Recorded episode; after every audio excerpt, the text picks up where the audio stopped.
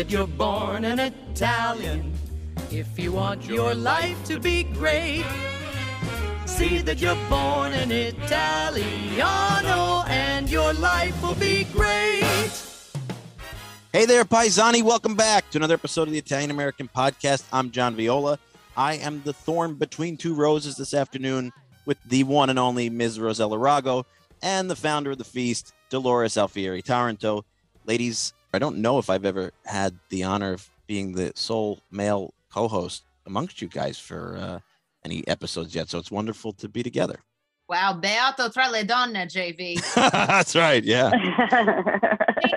your life. You're just surrounded by women, all that, so you can't escape us. I am surrounded by Italian women. That is true. What what a, what better life than that? Really? Yeah. I was gonna say, how else would you want it? No, it's true. I, I have, you know, between my wife, who's part Tuscan, my daughter now part Tuscan, our nanny that's become part of our family, she's from Tuscany. So I always say I'm surrounded by Tuscan women in my house and Italian women outside, and uh, I stand no shot. and you know what? I think Italian women should run the world anyway. So what's the difference? Um, I've conceded long ago. Yeah, John's the perfect man because he he realizes he knows when he is outnumbered and he doesn't fight back. No, I got no fight left. My wife broke me long. I mean, And my he mother. fight back. I got nothing. I got I got a Sicilian mother. I got an Abruzzese Tuscan wife. I'm I'm a, I'm a complete pulp of manliness at this point. And yeah, why fight back? Italian women are great. Who wouldn't want to be led and taken care of by Italian women? There you go. That's the Like- secret. Can't disagree with that. Absolutely. Not gonna lie. Yep. I always say if we want to fix all the world's problems, just bring in a bunch of Italian moms, nonne, Zia, and just send them out and make them do their magic. And I think everything would be fine. And it's appropriate because it's uh it speaks the topic of conversation today because we have an author on who is a best-selling author, an Italian American woman herself. But uh I think the book that most jumps out for our audience is one that she wrote called Unto the Daughters. And uh, if you are really in tribe as an Italian American, you know Unto the Daughters, my assumption is, is a, uh play on the title of Unto the Sons by Gay Talese, which is uh, one of the uh, more well-known pieces of the Italian American literary canon. And I'm very happy that we have Karen Tintori with us today. And I think uh, it's a perfect segue in uh, our, our bragging about Italian women. So Karen, welcome to the podcast. Thank you. Thank you very much. I'm very happy to be here with you today. am I safe in saying that Unto the Daughters is a response or an ode or a, a nod to Gay Talese's book? You you got it. You got it. What happened? Um, the book was when I was working on it. It was the working title was A Gentle Wave Goodbye, and the editors and St. Martin's wanted me to find a quote in the Bible, some kind of biblical or you know Socrates, some some well-known ancient quote on fathers and daughters or brothers and sisters, and we came up blank. And finally, I proposed unto the daughters as an homage to unto the sons. And um, I did get to meet Gay Talese in New York. Um, he didn't give me a cover blurb. I really wanted one from him, but uh, but uh, I even had a back door through an assistant to his wife, whose family lives here in Detroit. But nope, He's not exactly the warmest, fuzziest guy. I was terrified to approach him at the parade, but I did. And I introduced myself and he was, remember, all dressed in white with a white hat and the whole, the whole bit. And uh, he was gracious, but yeah, he's a little, holds himself very proud. Well, I have to add in the middle of this conversation that I actually did get a blurb from him for my unpublished manuscript. Brava. Yeah, got gotta at least gotta give him credit from the from the other side. I wouldn't I still wouldn't call him warm and fuzzy, but we uh we did have him on the podcast when Anthony and I were were the hosts, and then uh, when I was working for um, the governor again, he you know kind of circled back as, as being a prominent Italian American, and uh, yeah, I asked him, and he gave me a beautiful, wonderful blurb that I'm still waiting to slap on the cover of a book. All right. Never know. you never know. you never know. nope. When we were at the parade, he gave uh, another Italian American writer a, a female Italian American writer some very interesting advice because uh, she was marching with us all day, and you know she was a little bit on my nerves this one because she had like a shirt about like the the Indians, how like you know it's really their day, and, and I'm like, what are you doing here? Go home. But telling him about you know she's like you know I, I am a writer and i'm a mother of three and i'm a single mother of three and i'm a writer and do you have any advice for me you know, I'd really appreciate anything. You're so wise. And he turns to her and you know what he says? Do something else. No, no, no. Here's some advice. Don't ever have another kid because you need another kid like you need a hole in the head. oh my gosh. Don't have any more kids, he said. Nothing says Italian American family values like Gay Talese's take on contraception. See, there you go. Oh my gosh. Amazing. You know, I, I had a brief interaction with him once. Uh, I had been teenager and active at the National Italian American Foundation for a long time. And um, I'd gotten to know, you know, I'd sort of sneaked my way into some of the VIP rooms at the events and I knew a few people. And uh, I had met him really briefly while he was, you know, on his way to the dais, not enough that he would remember me. But I was in an airport on my way to Tokyo. This is probably 15 years ago. And uh, I'm going into the airport lounge and I see a gentleman in a wide brimmed fedora and very nattily dressed. And I, I said to myself, that's Gay Talese. So I walked over and I introduced myself as a member of the National Italian American Foundation, a great admirer, blah, blah, blah. And yeah, he just kind of looked at me like, okay, and and now what? You know, like very nice to meet you. Thank you. And that was the end of it. So that was my only interaction with him. I would love to interview him one day, but uh, it's safe to say Unto the Sons is a title that many Italian Americans would recognize. It's become, uh, like I said, a part of the canon. Right. But Karen, tell us what Unto the Daughters. How, how do you summarize that one? My mission in writing Unto the Daughters, it, it was a 12 year journey. It's a Sicilian American story. And Sicilian Americans, as you probably know, omerta, you don't tell, you don't air the fam- family laundry, you don't tell secrets. I, I grew up on that. And um, the mission was to give back to history, to return her place to history.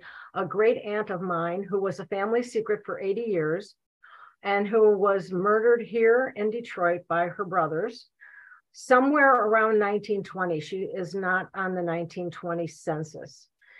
And so I mean, the night she was murdered, her clothing was burned, her photographs were burned, every she was scratched, she was obliterated from the family passport.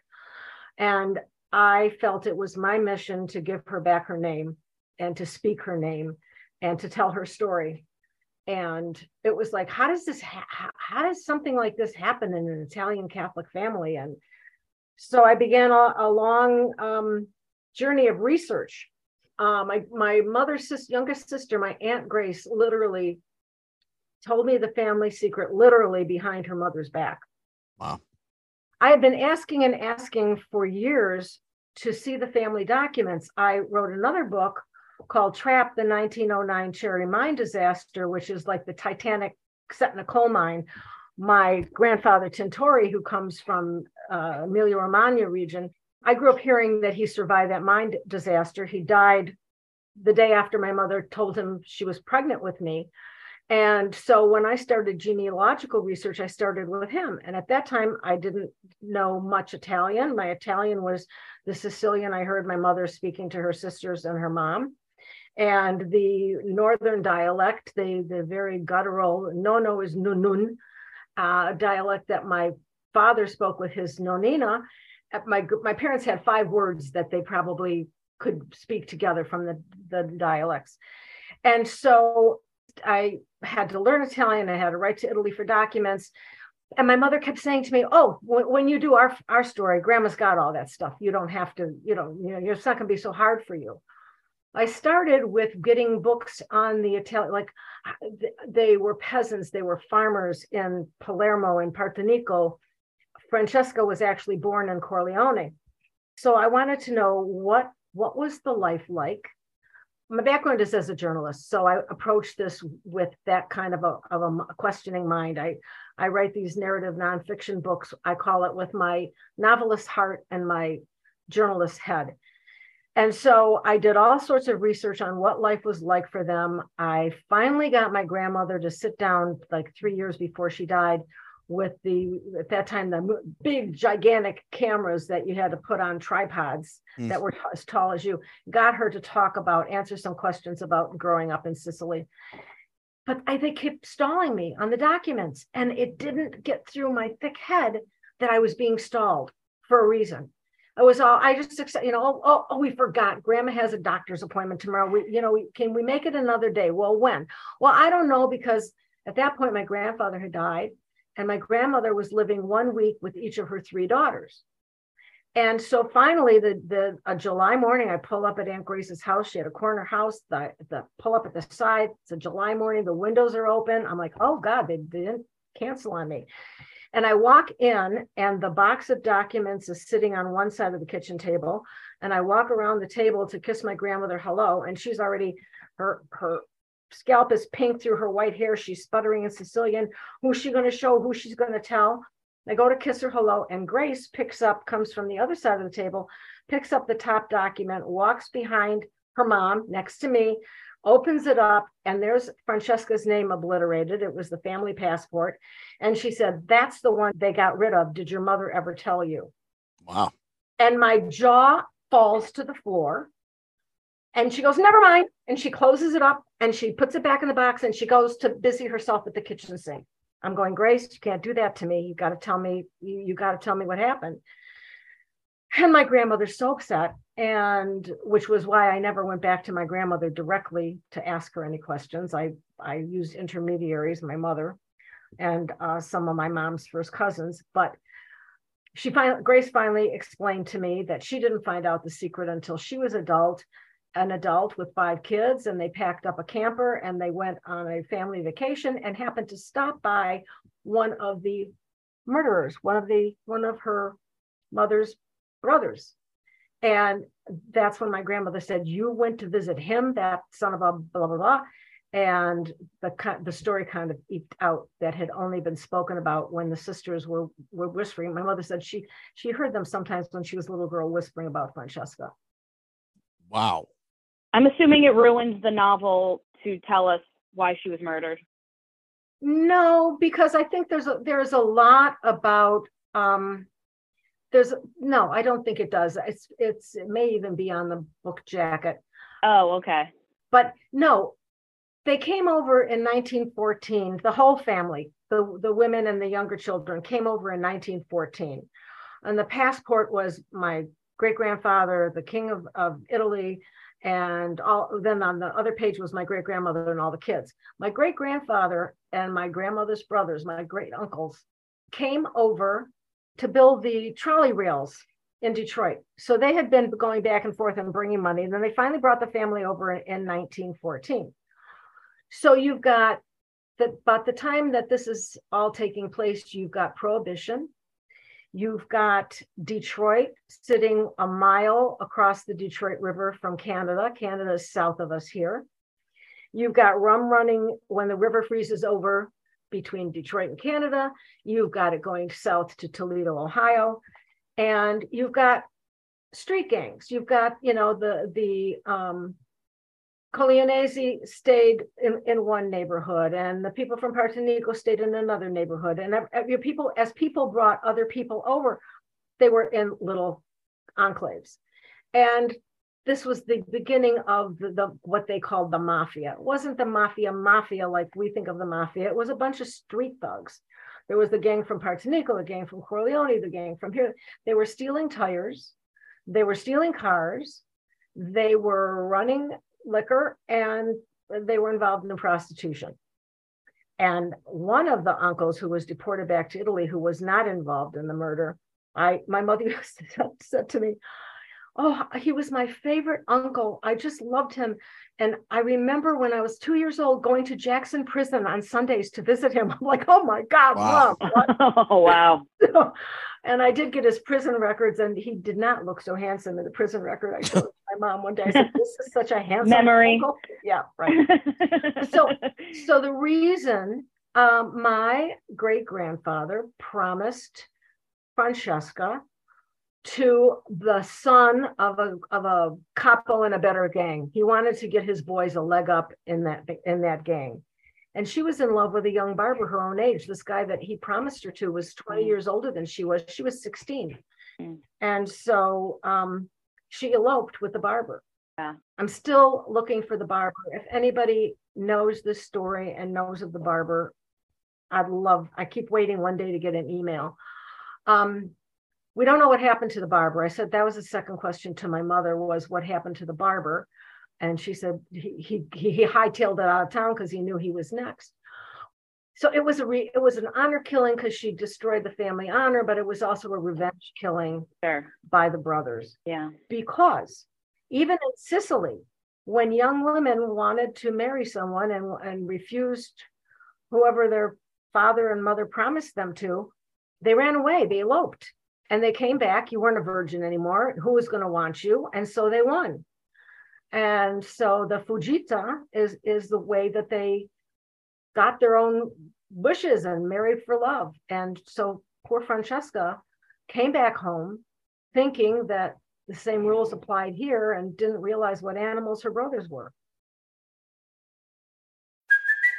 Hey, it's Kaley Cuoco for Priceline. Ready to go to your happy place for a happy price? Well, why didn't you say so? Just download the Priceline app right now and save up to 60% on hotels. So, whether it's Cousin Kevin's Kazoo concert in Kansas City, go Kevin, or Becky's Bachelorette Bash in Bermuda, you never have to miss a trip ever again. So, download the Priceline app today. Your savings are waiting.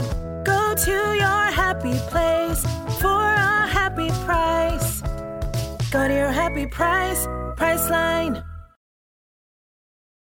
I thought it might be something along those lines. Yeah. Yeah, that's that's a terribly tragic story. I wonder, was your family, like your grandmother, was she um, nervous for the story to get out because of the actual murder, or because of, you know, it sounds like a very sordid family history, criminality and prostitution. Like, is it kind of the whole ball of wax? or there's a lot of brutta figura in the mix here. Yeah, no, no. What she kept saying, it was fear. It was fear. She kept saying people could oh, get hurt, people could get killed. I think all of those women were terrified of their brothers and their father after that, sure. and were thinking like, you know, I could be next. I have to. I, I can't talk. We have to pretend she never existed. I called my mother when I got home from Grace's, and I said, "Is what Aunt Grace told me true?" And my mother growled at me over the phone, Karen, you forget that blankety blank, blank, blank. Your father went to his grave and he never knew that. And I was like blown back. I'm like, uh, my father went to his grave and never knew it. Not only my father, my godmother's husband went to his grave years after the book was published and never knew it because it, you know, vergogna, it's it's shame. It's it's shame and fear. And you know, who who wants who wants to be associated. My sister is not in the family tree that's in the beginning of the book because she said it's just a terrible story and she didn't want her name associated with it. Wow. Mm. And mm-hmm. so it, it just, mm-hmm. The, the reverberations down through the generations of the, the trauma, you know, they say that, that, um, trauma can get passed on through a mother to a child and and i can believe that that's a topic we love to talk about here we do, yeah. That's why I'm kind of like my line of of questioning. I guess you know, I for me as somebody who who collects family stories and writes about them and openly shares them. I mean, there is like a line. I mean, you know, as much as you share, there's as much as you don't share, right? Yes. People maybe forget that, you know. Um, so I I do have certain stories that like I won't tell or I don't tell, but I always find it interesting the person who like like I think it was your sister you just said, you know, who doesn't want to even like be associated with it because it's like it's it's there, right? It's history. It's part of the family lore. Yes. Uh it's just interesting to me everyone else everyone has like a different response, you know, like emotional response to these things. And it's hard for me to understand the like keeping it hidden. Especially when it's like I mean something like that is like crazy, but it's generations removed, right? And it's like right. it's just such a good bad story. it's, a, it's a, yeah, it it you know because of half of the family absolutely you're not you're not to write about this we're gonna we're gonna forget it ever happened and the other half of the family like cheering me on. Right, Um, right. Yep. I wrote it three whole times as a novel, three complete novels, because, you know, had to change the identity. It started out, the protagonist was a 40 year old. Yep. This is the crazy story. The, prote- the, the inciting incident in the novels always was finding someone finding the grandparents' true wedding picture. We grew up with a picture of my grandparents in peasant costumes that was hand tinted, you know, those sepia, and then they touched them up with paint. That was grandma and grandpa's wedding picture. Mhm. So I thought, well, what if there was a real wedding picture? And so that's what I had my Snoopy person find.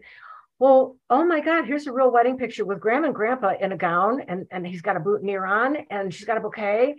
And there are two other people in the picture, and I know Uncle Louie, but who's this girl who looks like me? Mm. So my agent couldn't sell it the first version. Second version, I forget what I changed, but then in changing the protagonist and the time, you change all of the cultural references. It was a mess. And then my cousin, who was in acting, who had been in acting school, said to me, "You need to make the main, the protagonist, closer in age to Francesca, so that when she discovers the secret, she's going to say, "Oh my God, it could have, it could have happened to me." Right.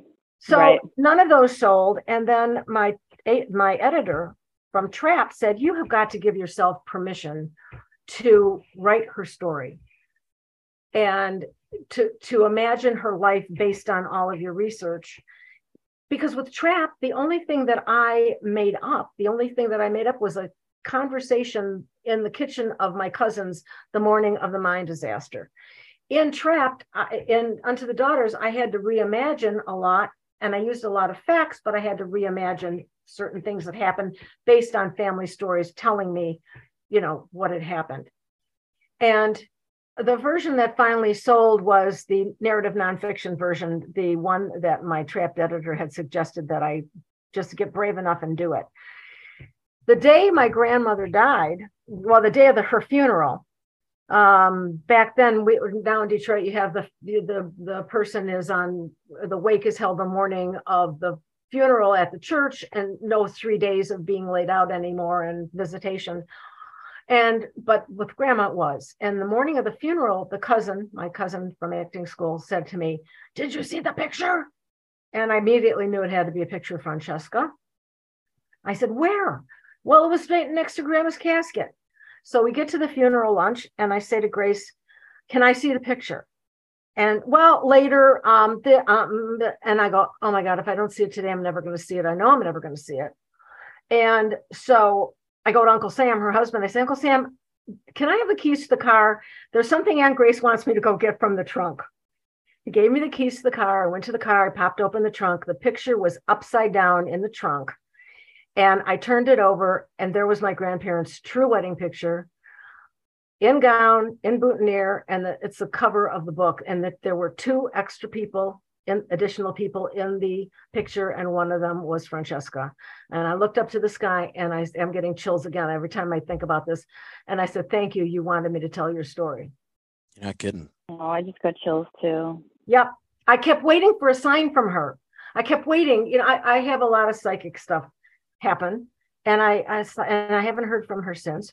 And the only reason that picture survived, it's my grandparents' true wedding picture. Well, they got married the year before, and they lived in a different house, and my grandmother hid the picture all those years.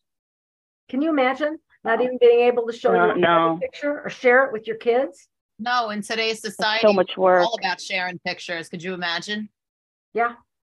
especially people who you think about like what few pictures they had. I mean, these aren't people who are you know dolling up their kids on a, a bearskin rug and you know taking baby. I mean, uh, Exactly. you- exactly. most families are lucky if they have a passport photo. A wedding photo is a luxury beyond. So yeah, that it speaks volumes about you know you talk about your grandmother and your mom and your aunts kind of demurring and shifting when you were looking to go through documents and stuff. And I have to say, my mom and her mom and my aunt, they've always had this ability to not answer a question. And uh, it, it was something that I always, if you know, as a younger person, would be frustrated by. But as an adult, I came to admire because there was a great strength in their ability to sort of just continue on no matter the circumstances and not let it impact and not let it spread. It was like if a bad energy or uh, some kind of something akin to like an, an, infection that could spread through the family they would they would contain it themselves they were like living hazmat suits for for bad things and uh, it's like being a kidney in the family body almost you know just taking in all the filth and kind of pushing it out and um, i don't think that gets recognized enough in a community like ours where family is such a an, an invaluable necessity uh, that that somebody always has to serve that role. You know, it, it, families have a lot of complicated, ugly things, and yeah, you do have to deal with them and expel them from the corpus of the family, and that falls oftentimes to the mothers and grandmothers and you know, or, or, or others in the family. I, I, you know, I think it's a, a big part of what keeps our families together. That's also how people get sick. Yes, it's true. Yes, you yes. know, I mean, yes. not to, not to put an eye on anything. Yeah, yeah, not to like you know, you mentioned your mom and stuff, but that's how people get sick. And I actually know many people. Like I know people that I've loved who played that role, and I'm I'm convinced part of the reason they're not here with us anymore is because it's too heavy a load. Yeah. And and holding in dark secrets and you know, which might not be exactly what you were referring to, but like you know, being the one who's carrying all that is it doesn't it it, it makes you ill. Yeah. Well, my mother had said to me, I have a secret of my own. And if we go to lunch one day, I'll tell you. And, I, you know, I always felt that there was something there that, that my mother was holding back. So we went to lunch. Where do you want to go to lunch? We want to go to Red Lobster. We go to Red Lobster. We have lunch and have dessert. And I'm waiting and I'm waiting. And I say, So, mom, you told me that you had a, a secret you were going to tell me. She goes, Secret? What secret? I don't have any secrets.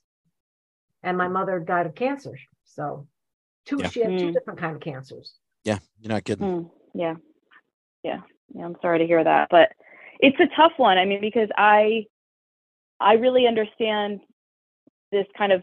I, I feel like I'm both ways. Like I have this part of me that's really good at keeping secrets. Like if you want nobody, if you want to share something with somebody, and be assured that nobody else will ever know, I am the person.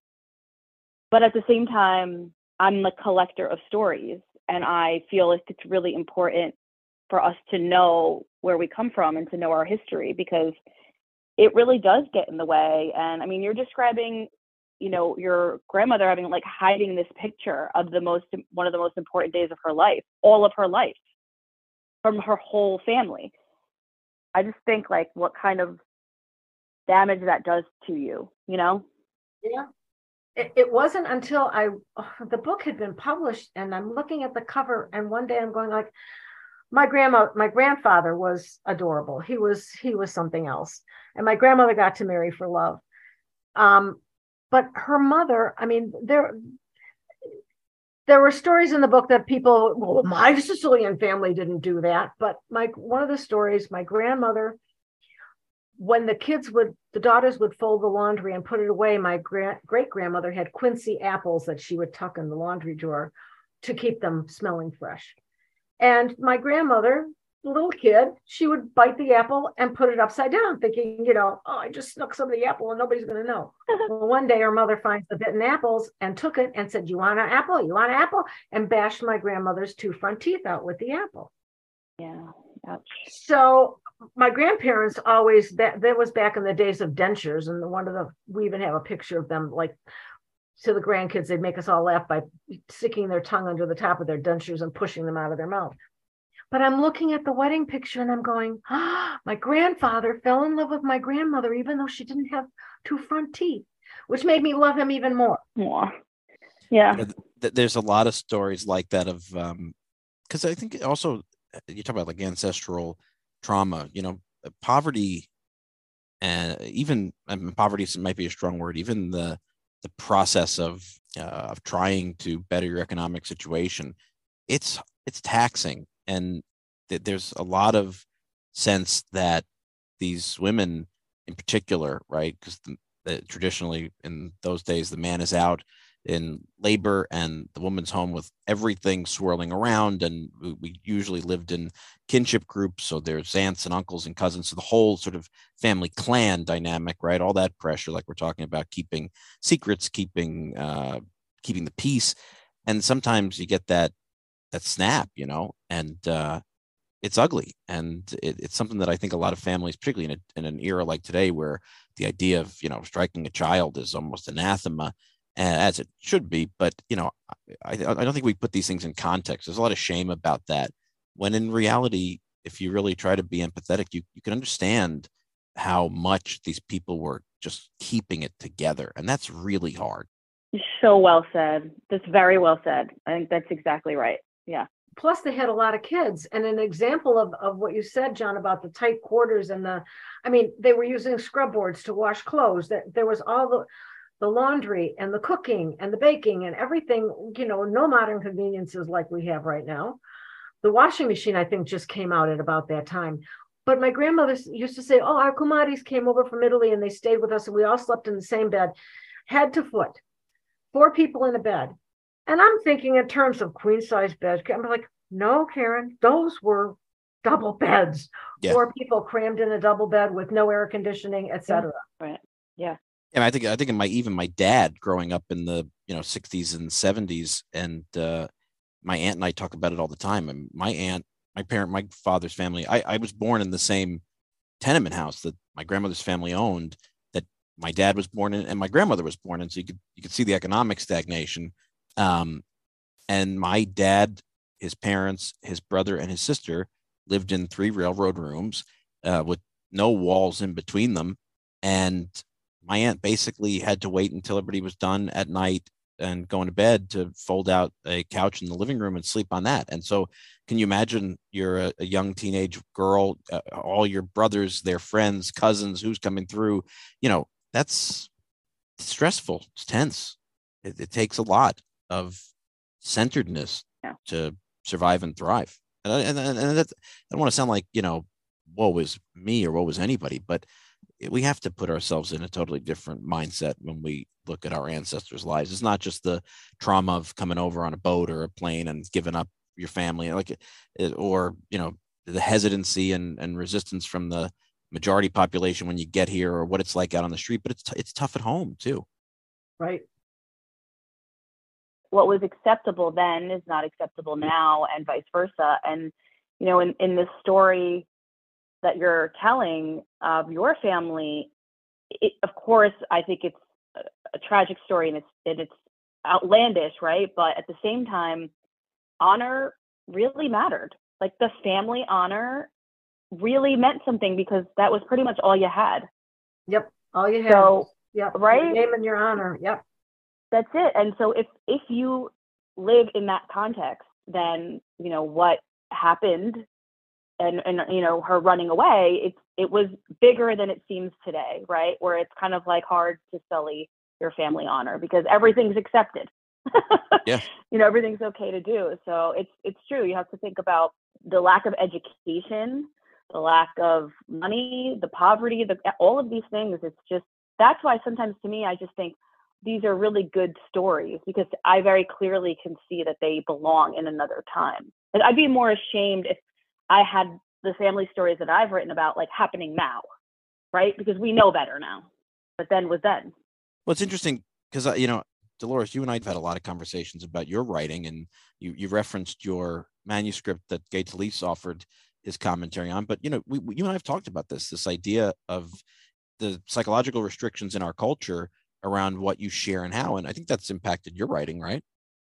Oh, definitely. Oh, definitely. Yeah, yeah. You have like that. You have that line between. In fact, actually, Gay Talese, might as well quote him. Like, right has has mentioned this perfectly, and I think it was actually on the Italian American podcast episode he came on, which we should link to in the show notes. Um, but basically, you know, he says his idea is that there aren't there aren't more or there weren't more great Italian American writers or published even Italian American writers because in our culture, privacy is like a sin. Yeah. And if you're going to sit down to write, you need to be able to close your the door. Dolores, until you said that, I have the 1993 New York Times book review editorial by Gay Talese saying, Where are the Italian American authors? And that or novelists and that was what I thanked him that day. I said, "You gave me permission. you also gave me permission to write the book Mm. that I wrote. That's what I said to him at the Columbus Mm. Day Parade. And that was That's what I'm going like because it talked about Omerta, talked about all of the reluctance to for Italian American. We're like, where are we? Right. Yeah. And um, interesting thing that that I want to mention. When I first asked about my mo- my mother about what happened, I mean, one a lot of people say to me, "Well, what about the police?" Well, they, nobody called the police. Obviously, this was you know Mm. kept quiet. But Right. so my mother said, well, she had hot pants. She was fooling around in the alley with the with the boys, and they warned her. I'm going, that doesn't. Almost everybody I talked to, for some reason or another, Francesca was responsible for what happened to her. You know, you always blame the victim, especially if it's a woman, a female. And I'm going, that doesn't make sense because they wouldn't have warned her. My grandmother, a few weeks before her wedding, my grandfather would come for Sunday dinner. In, in the beginning, when they were courting, they were each at opposite ends of the living room with the parents, with my great grandparents in the middle. And, and then after that, they could be on opposite sides of the room, but the their my grandmother's siblings had to run in and out. And then just before the wedding, he forgot his hat in the house. She went to the hat rack, through the screen door. She hands him his hat rack, and her father saw it, beat the living heck out of her, tied her to her bed, and said the wedding is off. Wow. So if he did that to my grandmother for handing my grandpa her hat two weeks before the wedding, nobody warned Francesca not to fool around in the alley with the boys. Right. So I followed the common thread of all of the different stories that I heard about Francesca's life and what happened to her. And soon before my mother died, her uncle came to visit her from out of state, one of the youngest brothers. My mother had uncles who were her age because my great grandmother and my grandmother were both pregnant at the same time. And so my mother's cousin said to me, Sharon said to me, if no strangers are in the kitchen, meaning my husband or my sister's husband, my father will tell you the story. He would like to see the picture. So I brought the picture and he started sobbing. And he then told me exactly what I had deduced from all of those lines, all of those threads that I pulled together to find the common thread. And he said, This is what happened. And that was what I had surmised. And so that was another confirmation that, you know, I had pretty much figured it out. what a sort of departure in a lot of ways, right? As a journalist and a writer and somebody who's written on all kinds of different topics, um, to go into your own family. I, I I don't know. I've never written a book, but people tell me it's like creating a child, and um, at some point you just kind of put it down, and that's the end of it, right? It's it's a final product, and just like rearing kids, you can only sort of do so much until their nature kicks in and they're their own independent thing. This is probably something that you are going to be, I don't want to say uh, editing or amending, right? Because the book is out there, but this is a story that will unfold for the rest of your life, right? And and Yes. it's it's a part of you now. It is. It is. And it resonates it, when they say a book or a movie has legs. Mhm. The book came out in 2007, the hardcover, 2006. And I, I still get letters from people. I, the one of the ones that touched me so much a few years ago, I sat and bawled. If I had only written the book for this one woman, she said, my cousin, her cousin wrote me first and said, I read your book and I have to give it to my cousin.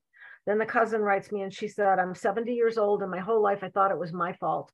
Your book has changed my life. And she said, I got beaten every day when I was a kid, even though I was a good kid. And she said, I never understood what was going on in my Sicilian family. And she said, and then I had a little brother and I got beaten when he did something wrong. And then, but then on the other hand, I've had Italian Americans say, uh, Sicilian Americans, well, my grandmother didn't have to eat off of my grandfather's plate because my great grandmother did. Right. And my great grandfather liked a Mhm. lot of salt and he would salt her side of the plate too. I mean, yeah, I, I- I've got a. I love my grandparents to death. Sometimes they listen, um, and they've they met at 14, fell in love. They've they're 87 and 85, most beautiful relationship. I always say eh, anybody should be lucky to have half of the love they share. But my grandfather's still an old school Sicilian, so like he eats first, he gets the prime choice of everything, and uh, you know it's there's also this mentality of the relationship between men and women that we took from the south of Italy. And you know, I was reading um, can't remember what it was because I'm always reading like 25 Italian things at a time. And it was only recently I was rereading something that was talking about the absence of women even today in a lot of Sicilian towns in the piazza. You would go to these towns and think that there were just no women because in many of the smaller towns they still stay in the house and the men go out and do passeggiata alone and you know uh, play cards or what briscola or uh, numbers or whatever it is. Uh, Scopa. Yeah, scopa and fingers and all these games. But like it's true when you think about it, right? Like even today, we still have the vestiges. It may not be, you know, you're eating my scraps, or may not be abusive, but we still have the vestiges of uh, of a lot of really old school thoughts around around roles. It, it just it ekes into the families a lot. Yeah, I, I don't know that we'll ever. I, I think it'll take so many more generations to really get rid of that. I don't think the culture will ever get rid of it. I mean, it's just it's something so deeply ingrained in us that it's always you know the woman's fault you know the women have to take such a, a back seat to support men to like raise men up in this in our in our culture. I mean it's, it's not something i can speak to from experience obviously as as a man but i can understand the sociological roots to this right? Like i you know you can see it. And of course you know you, you think about like you think about the south of Italy too, right? The one of the seminal moments for those who are unfamiliar with Southern Italian history, one of the seminal moments in, in defining really what was going to become of the south of Italy was the end of the independent kingdom in 1280, uh, about 1280, I think, uh, when the Hohenstaufens finally died out. There's a bunch of wars. Anyway, make a long story short, the Pope decided to give the south of Italy at the time, the Kingdom of Sicily, the island, and the peninsular southern uh, half to the French. And uh, the Sicilians rebelled in the War of the Sicilian Vespers. And that's how the island split from the peninsula and it became two Sicilies over time. But it all happened because apparently a French knight who was down there with this newly appointed uh, retinue for this new uh, French king had accosted a woman. And so that, you know, you, you always get this idea of like, uh, chivalry and the women stay home. And and when you live in a land that's conquered over and over again and doesn't have at real access to any kind of power or influence on a civic level you can understand why the idea is like you stay home because it's it's dangerous out there even for the man. It's it's dangerous. It's you're a stranger in your own land. You're you're powerless in your own place. You can, you can kind of understand where that's built from you know? Right. Mm-hmm. and also women and children were property considered property. I think women women didn't get the right to vote in Italy until 1948. Sure. That's why. So, uh, speaking of 1948, like so, so here here they come over. It's 1914. What I often think about Francesca was, here she is, 16 years old in 1914. 1920, women get the vote here things are opening up for women, you know, and what kind of a life might she have had? And um, and then it was cut short. You know, I was reading in your notes about your upbringing in the Detroit and the area around in the 60s and the sort of boom of uh, feminism and the uh, I think you referenced uh, in our notes it was referenced like the flower children and all this stuff and wrestling with what identity means as an Italian American in that cauldron of change, you know, and I think it's something that people still go through today. I mean, we talk about it a lot on the show this idea of how do you keep track of the sacred and not the profane and evolve forward our values because some values that are held in a lot of Italian American families may not be particularly popular today, but that doesn't necessarily make them bad. So, th- th- this idea of being an immigrant or the descendant of an immigrant, unless you sort of fully go one way or the other, you're always navigating the popular values versus the values that you bring from your family, and you're always, you're always redefining yourself in so many ways. And I,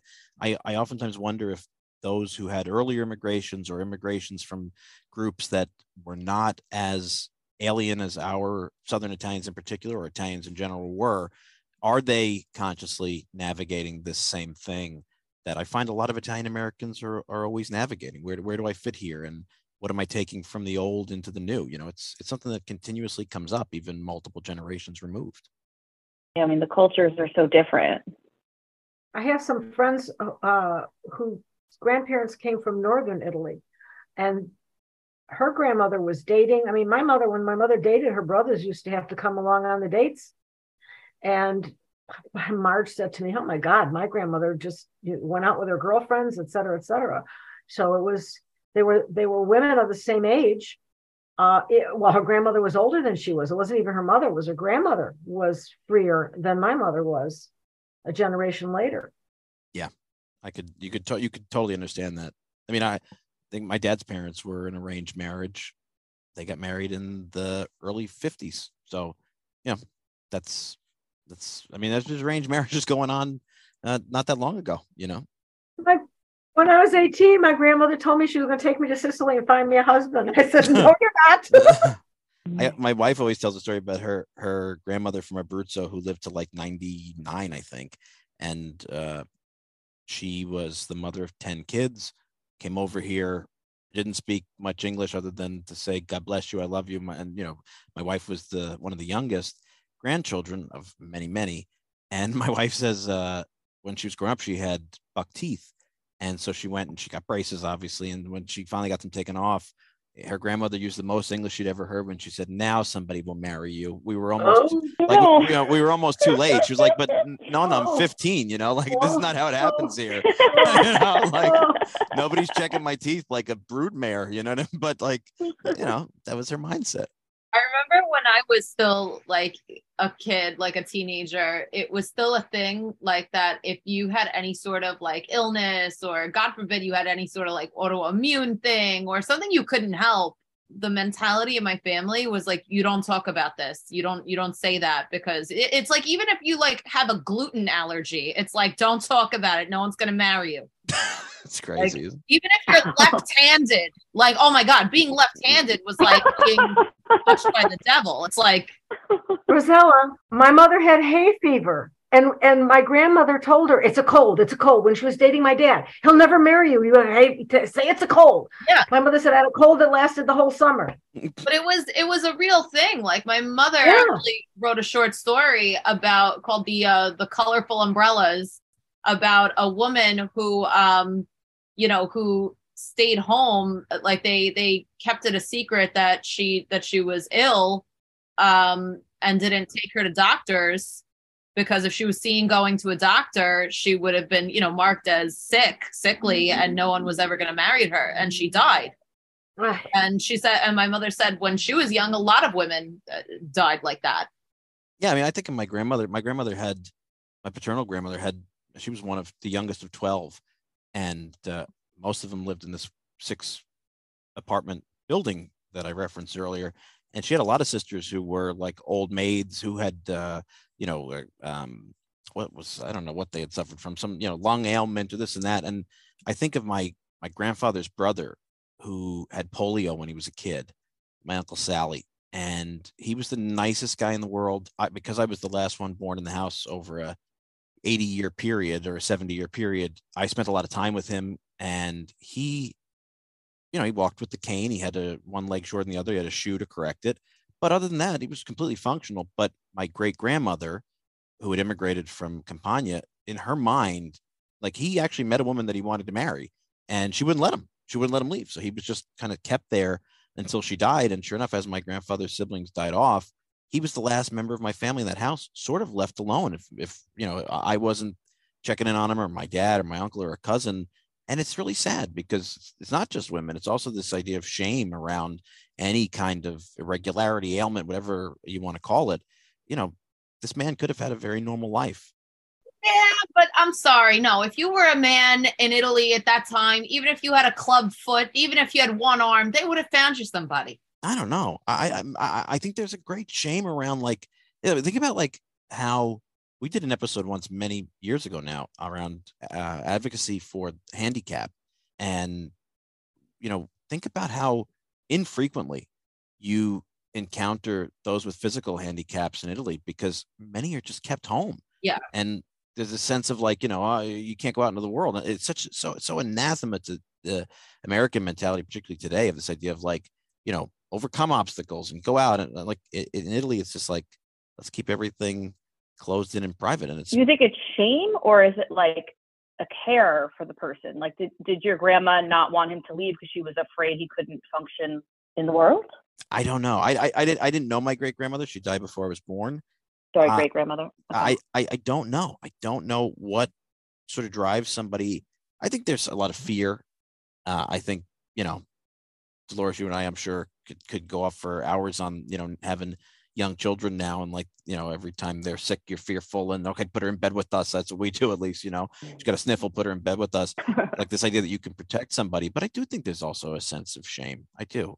But you're also talking about that generation where they had so many children and one child, especially in the South, when you had when you're talking about you have six, seven, eight, nine, ten children, there's the there was a common mentality at the time that one of the children would stay behind to kind of take care of the parents and not get that's married. true that's There was very a true very big expectation on that. Actually, it used to be youngest daughter yeah. would be meant Yeah. to not be married. Yep. That's how I was raised. I mean, not the not be married part, but that I would stick around. Mhm. Well, yeah, yeah. Now it's like we're allowed to get married, but we, you know, have to stay home. Like, you know, we have to stay. still have to take care of them. Yeah. Yeah, Yeah. but back Mhm. then it was Yeah. that you were not allowed to get married, and you were you were like the sacrificial lamb, you know, of the family. It was a very it was a very normal thing, actually. Yeah, I have a friend of the family who's Albanian, and uh, he and his wife and kids live in a mother daughter with his parents. And uh, he said something about, oh, you know, so much of my family's in uh, actually in Detroit, in Michigan, and uh, you know, I'd love to move there, blah blah blah. But he said uh, in the Albanian families, or at least in their um, their clan, because Albania still has pretty distinct clan cultures, uh, the youngest son is required to raise his family in the same house with his parents and take care of them. And you know, it was like not even a question for him. And uh, I think that we sometimes here in the United States, this Italian American life, forget that we're not very far removed from a lot of instances where people could tell you those conventions uh, without skipping a beat, where they were just socially accepted and, and understood conventions, like what the youngest woman staying home with her parents, you know, and and and it, and it it speaks to the modern Italian American experience. I think that we're not that far removed from that. No, we're not. I mean, look at me. My brother moved to, you know, the the the end of Canada, but uh, like I could I don't think I could ever do that. I, I get that. Yeah, this is like the story of my life. I can't even get into it right now. well, it's Uh-huh. probably, as we Mm. like to say around here, best saved for a whole nother episode, but one that I think would be uh, very worthwhile. And, and Karen, you've spurred all this with your amazing story. For our audience out there, tell them what's next. What are you working on?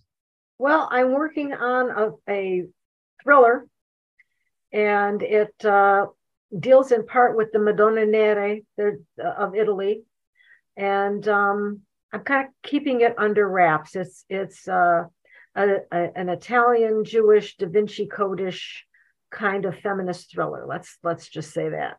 Wow.